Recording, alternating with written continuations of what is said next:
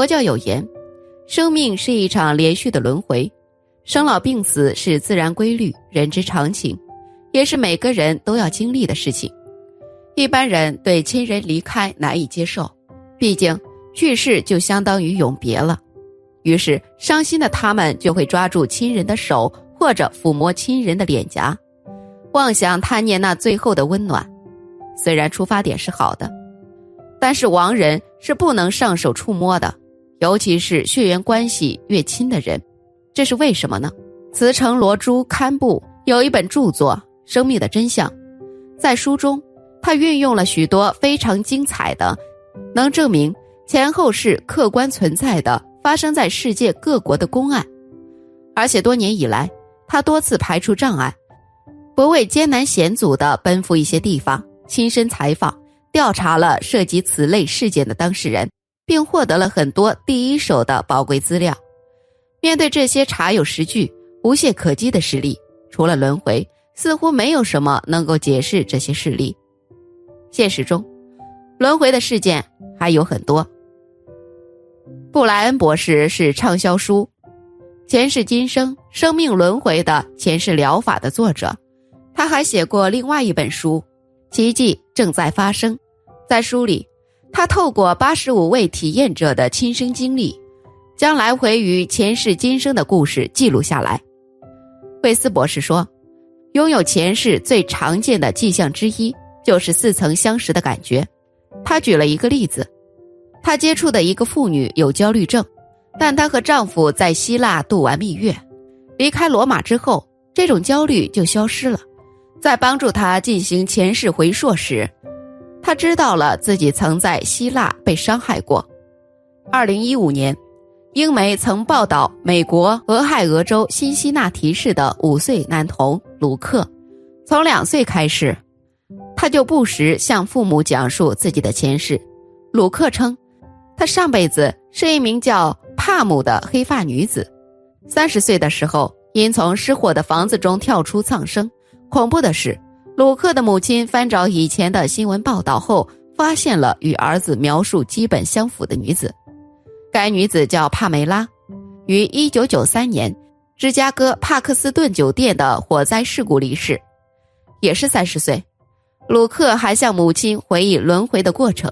称自己死后去了天堂，见到了上帝，然后被上帝推下了人间。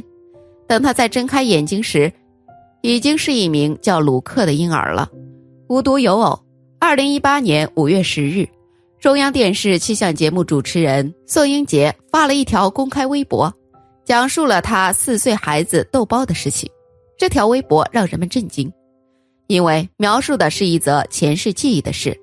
西方当代轮回研究创始人、美国弗吉尼亚大学的生物化学和精神病学教授伊安·史蒂文森博士，在四十多年的时间里，在研究了近三千个儿童案例后，史蒂文森发现，这些孩子们很多能回想起自己拥有过前世，很多孩子不仅能回忆起自己以前的名字，还能回忆起他们自己死亡的日期。以及自己以前居住的村庄的详尽信息。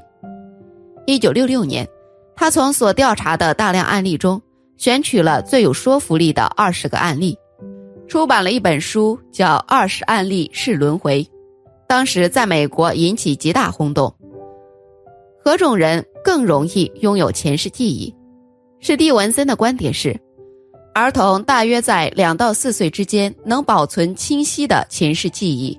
七八岁以后，这种记忆就会衰退，而胎记，这是另一个潜在并可靠的轮回证据，也同样来自史蒂文森的研究。在研究过程中，史蒂文森博士惊异地注意到一个偶然现象：有些他研究的孩子的身体上有着胎记，而这些胎记和这些孩子所回忆的自己被武器伤害的部位高度吻合。对于转世轮回、前世今生的事情。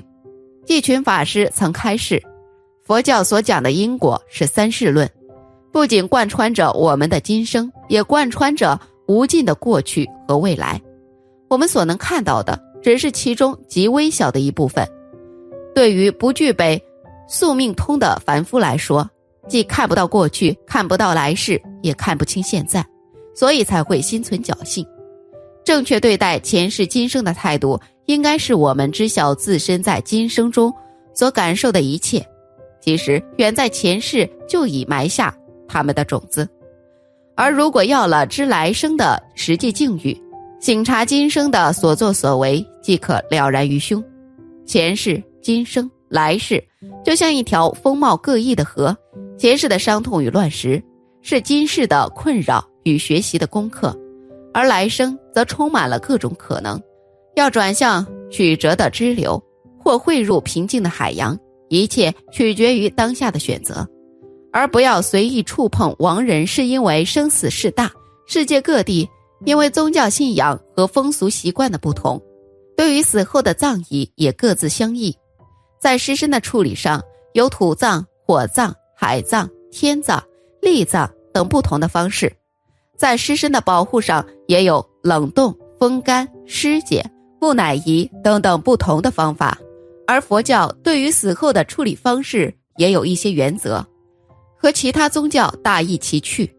例如，人死之后的八小时之内，最好不要随便搬弄他，也千万不要随便哭出声来。这种原则不但合于佛法，而且有科学依据。因为人的呼吸虽然停止。心脏也不再跳动，理论上可以宣告死亡了，但是他的神经系统和脑部还在运作，潜意识里面还存在着某些知觉。实际上，人还没有完全死亡，所以不管那时候他的姿态是躺着、坐着，还是一半在床上、一半在地下，都不宜随便搬动他，也千万不要急急忙忙的给他换寿衣，因为你动他的时候。可能会引起他身上的不舒服，让他有痛感。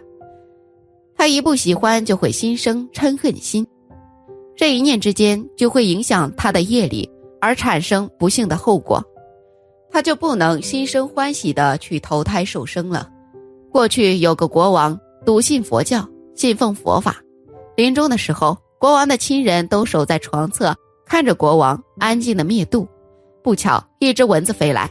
正好停在国王的鼻子上，国王的亲人一看，一掌挥打过去，却打在国王的脸颊上。弥留中的国王一疼，一念嗔心起，百万障门开，因此堕入恶道，转世成为一条大蟒蛇。所以，人往生之后，最好等过了八个小时再去搬动他的遗体，替他换衣服，安排后事。家人到这个时候才可以哭。在这八个小时之内，只可以助念，协助亡魂信念于佛号而往生，千万不要哭出声来。忍不住要哭的话，也要避到远远的地方去哭，不要让死者听到，因为他虽然身躯已经僵冷了，可是耳识仍然存在。如果听到亲人家属的哭声，心里留恋割舍不下，不忍离开世间，安然的去受生转世。对他来说也是很痛苦的事。至于八小时之内不宜搬动，还有另外一种理由，就是我们打坐参禅的人，有时候会入定到心脉俱微的境界。不明就里的人便以为是作画了。像过去一个老和尚在参禅的时候入定了，寺里的小徒弟一看师傅毫无气息，以为离世了，就抱起老和尚的身体，打算用一把火处理后事了。等到老和尚想出定的时候，一看没有身体了，以后寺里的人就常常听到老和尚的声音在喊：“我的房子呢？我的房子呢？”早也喊，晚也喊，喊的徒弟们内心不安，就去找来老和尚处的关系好的法师帮忙。只见这个法师一言不发的到寺里，等老和尚又叫着找房子的时候，大喝一声：“去便去了，还要房子做什么？”老和尚一悟，无念无想，从此就不再嚷着要找房子了。以上便是亡者不能触摸的缘由了。不知大家看明白了没有？可无论怎样，逝者的亲人一定要节哀，即便再痛苦，也要懂得保护自己。毕竟逝者已逝，生者还要继续活下去。亲人健健康康的，才是逝者最终的愿望，也能让他们得以瞑目。本期视频就到这里了，感谢聆听。如果您喜欢我的视频，可以点击订阅我的频道。您的每一个支持都是我最大的动力。我们下次再会。